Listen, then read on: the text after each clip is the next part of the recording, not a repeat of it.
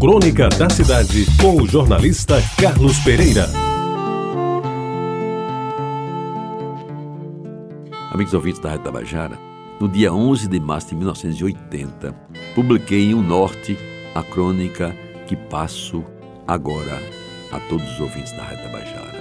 Bem que Gilson Guedes havia me alertado. Se quisesse falar com o velho, aproveitasse aquele sábado, porque ele estava bem melhor inteiramente lúcido e bem disposto. Em verdade, não fui lá, deixando para fazê-lo numa segunda-feira, passado o fim de semana, em que normalmente o ministro recebia muitas visitas.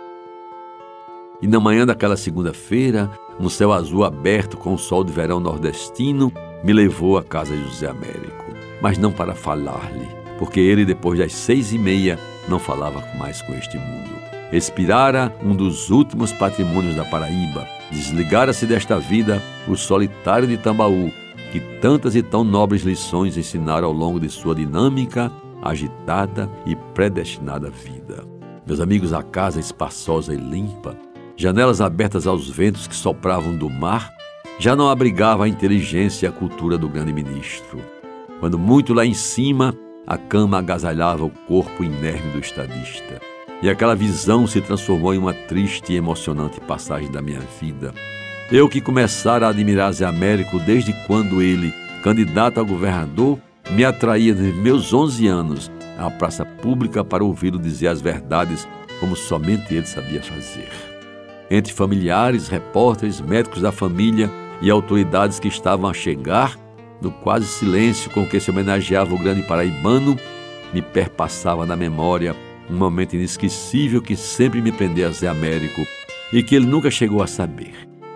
Fui um daqueles que, encostados no carro preto do palácio, foram levá-lo a pé e correndo em 1955, quando, com mais prestígio e apoio do que quando entrara, descia as escadas do Palácio da Redenção, entre palmas, abraços e choro do povo.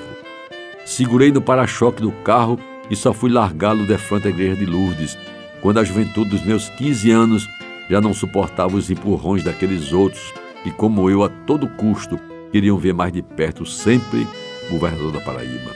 Recordo também, cabeça branca, ainda lépido, subindo a escala do túnel que dava acesso ao gramado do então Estádio Olímpico, ali em Boiçó, para dar o pontapé inicial de um jogo de futebol que marcava a inauguração daquela majestosa praça de esportes, à época a mais arrojada iniciativa de um governante paraibano na área desportiva.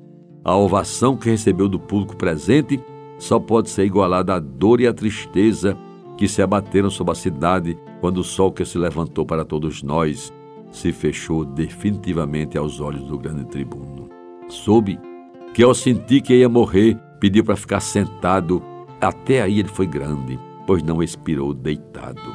Se já não podia ficar de pé, pelo menos exalou o último suspiro consciente, lúcido e com a cabeça onde sempre esteve, acima do estômago e do coração. Pena que eu não pudesse ver satisfeito o seu profundo e comovente desejo, transmitido com absoluta lucidez a Lurdinha, sua fidelíssima secretária, o de ser enterrado no quintal da sua própria casa, no meio das árvores do seu pomar, que após a morte de sua inesquecível Alice foram a panagem de sua vida. Quem sabe sua sombra há de ter ficado ali. Algum tempo depois de sua morte, os restos mortais do doutor foram trasladados para o quintal da sua casa, em Tambaú, onde até hoje repousam a sombra do pomar. Você ouviu Crônica da Cidade, com o jornalista Carlos Pereira.